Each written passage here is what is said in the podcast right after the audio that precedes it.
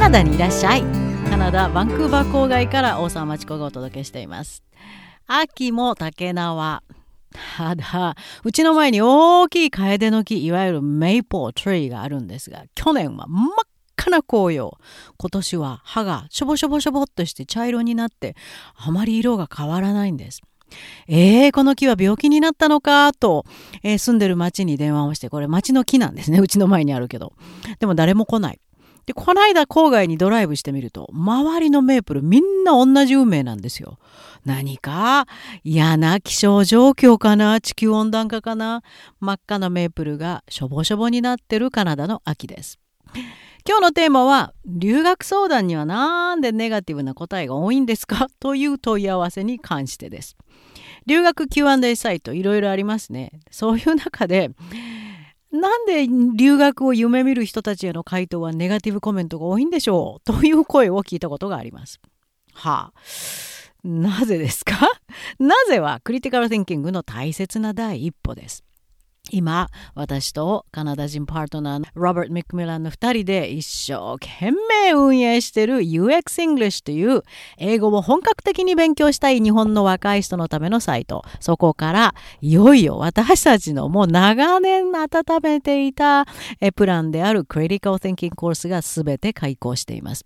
とても受講しやすいプライスで中身も英語と日本語の両方。英語の勉強にも役に立ってしまうというというか、クリティカル・シンキング・スキルは英語を理解するためには必須です。ぜひ覗いてみてください。えー、URL は UX English そのまま1語です。UX アルファベットそのまま UX えあと English かけますね。english.org はい、これを入れてみると出てきますよ。まず見てみてください。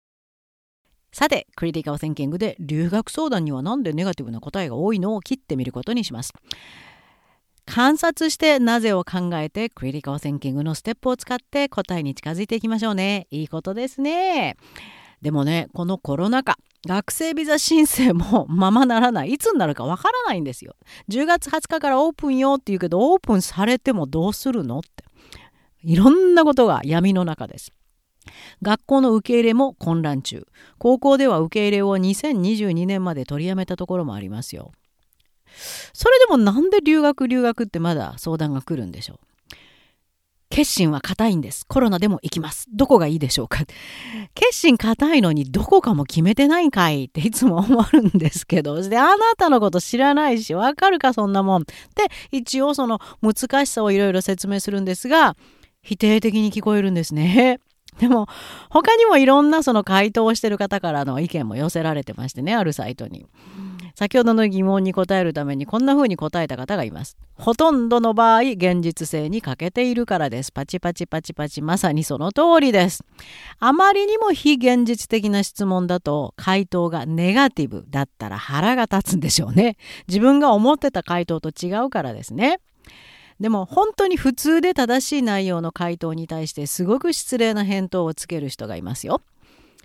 ね。そんな人、留学し外国に行く資格はないと思います。日本人の恥さらし。ありがとうも言わない人たくさんいますからね。自分の思うような答えがない場合。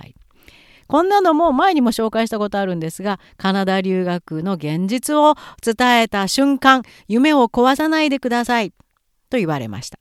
もうこっちとしてはじゃあ行ってから壊れるのを見てくださいとしか言えません。こんなことも言われましたよ。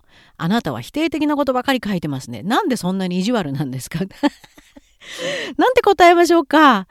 意地悪、あの、本当のことを伝えるのが意地悪だと思うんだったら、さあ、じゃあエージェントに行ってください。何が聞きたいんですか？こんなこと、こんな返事が聞きたいんですか？大丈夫ですよ。カナダの高校は簡単ですよ。友達もたくさんできますよ。大きなうちに住んでいる優しい白人のホストと楽しいカナダ生活を送れますよ。卒業も簡単。そしてあなたの英語ペラペラになるから、なんて嘘800聞きたくて相談を送ってますか？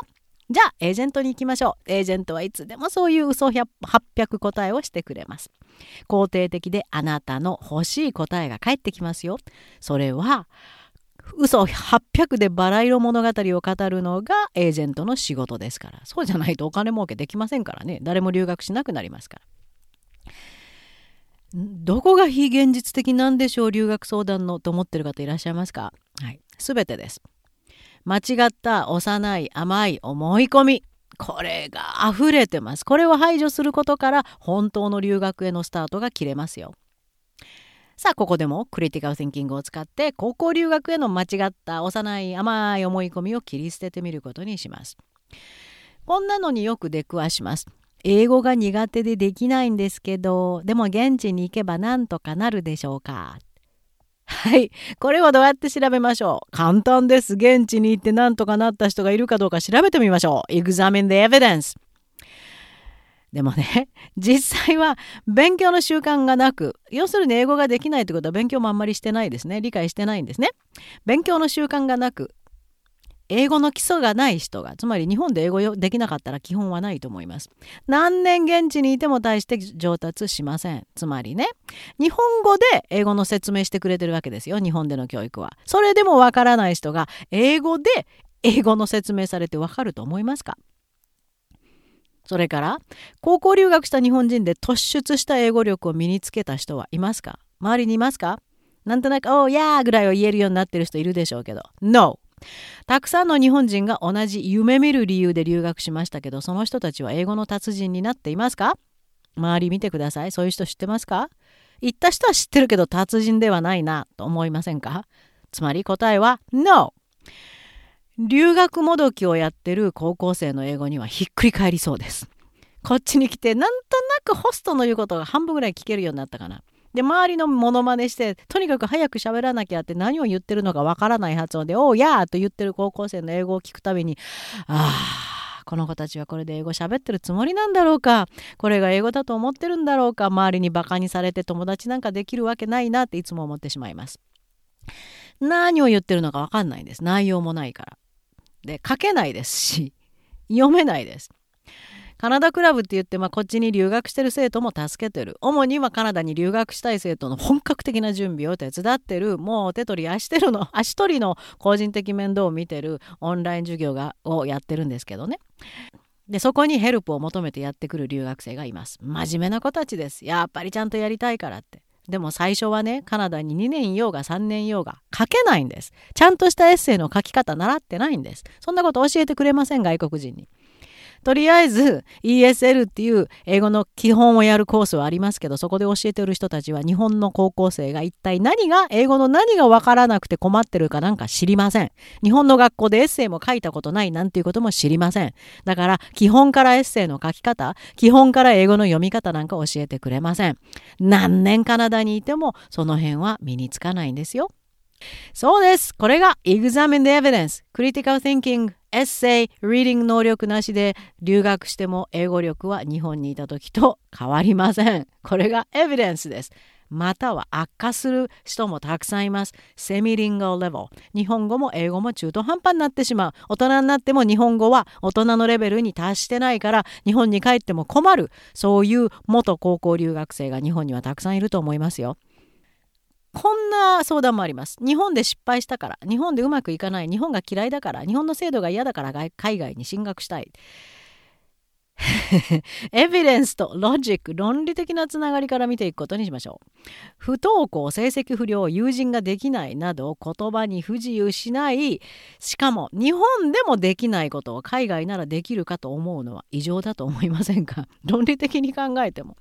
だから実際にこあの海外留学しても誰からも相手にされず精神を病んで欠席が増えて成績悪化して退学強制帰国になってしまう人もいますよ。ロジックで見てみましょうね。ロジックっていうのは premise、はい、条件があって、premise 2、2つ目の条件があって、therefore 結論が来ます。やってみましょう。premise 1、日本でうまくいきません。premise 2、日本の教育制度が嫌いです。だから、therefore それゆえ、高校留学しよう。ものすごくすっ飛んでると思いません？日本でうまくいかないのは、その理由は？それをプレミスに上げるべき。何が問題でうまくいかないかそれもプレミスに上げるべき。性格能力日本でうまくいかない。これは自分のもともとの能力のせい。ということは学校選び間違ってるかも。自分の勉強の仕方が間違ってるかも。というふうにいくべき。なんで海外に飛ぶんでしょう。日本の教育制度が嫌いでも好き嫌いの問題じゃなくて要するに勉強が嫌いなんじゃないんですか？いやじゃあどうしようもないですね。自分の考えカナダに行くと自分の考えを出してそれを育てる教育をするので行きたいですっていう人いますけど自分の考えなんかなとは思っていますか？日本の教育制度ではそんな訓練してくれてません。さあそれが結論で留学しようになったらもちろん間違った方向に行くのはお分かりですね。対処法から入るべきです。自分の今の問題をまず解決すべき。その問題を解決するところ、自分の持ってる性格、能力とか勉強の好き嫌いとかそういうものを解決して、その結果の結論が日本じゃなくて海外って来た場合にやっと留学を考えたらいいと思います。あのね、カナダは日本のダメ子さん、ダメおさんの捨て場じゃないですよ。日本でうまくいかないからカナダに行こう。うまくいくわけはありません。留学し外国に行く資格はないと思います。日本人の恥さらし。ありがとうも言わない人たくさんいますからね。自分の思うような答えがない場合。実はこのパンデミックでオンライン授業になり結構先生の評価もいい加減でそれから週の試験もとりあえずキャンセルになったよっしゃチャンスだと思って日本から来た出来損ないのとんでもない留学生を大挙に大量に卒業させた学区がありますこれはカナダの BC 州のラングレーですで証明書をもらったらしいんですけどこの先ずっと同じ卒業をしたんだなっていう記録がつきまとってニューノーマルの時代に高校時代の本当の教育の基礎もなく英語力もなくまともな社会体験もなく大人になるチャンスもなく友達もなく過ごした。そのまま日本に帰りましたね。そのツケは大きいと思います。それをそれをカナダでもう何も本当のことを語らずにただ授業料だけ取ってそんな結果で日本に返してしまったカナダのラングレー学区ここも罪は深いです。まあ高校留学そんな仲間入りをしたかったらニコニコ側のエージェントにどんどん送ってもらってください。英語も日本語も中途半端。大人になるチャンスも逸して心の許せる友達もない寂しい高校生活をロックダウン中のカナダ社会で過ごしたい。しかも大金を払って大学入試にプラスでもなくそれどころかまともな教育を受けることもない高校時代を送りたかったらどうぞエージェントのところにニコニコして行ってください。そうじゃない？もっと留学を考え直したい？あそうですか？じゃあ、クリティカル・ティンキングを学ぶことから始めてください。自分の置かれている立場、留学というものがはっきりきれいに見えてきますよ。uxenglish.org org はい、ここ訪ねてみてね。そしてカナダ留学中、ヘルプ必要？じゃあ、カナダクラブにいらっしゃい。私と相棒のロバートが前に進むための道を作ってあげます。そしてそれを見せてあげます。そしてそこをあなたが歩いていくわけ。そうすると今からやり直してさあ何かを得て帰ることも可能だと思います。とにかく高校留学は否定的なことが大部分だと思ってください。特に今のパンデミックではほぼ否定的。その中で自分が取れるプラスは一体何なのか。それをよーく吟味した上で高校留学は考えてください。まあ正直今は高校留学考える時代ではないですけどね。クリティカル・ティンキングやったらその辺も全部見えてきますよ。まずはクリティカル・ティンキング入門してから、そしてカナダのことを考えてください。待ってます。いろんな応援をしますからね。OK! Talk to you next time! カナダにいらっしゃい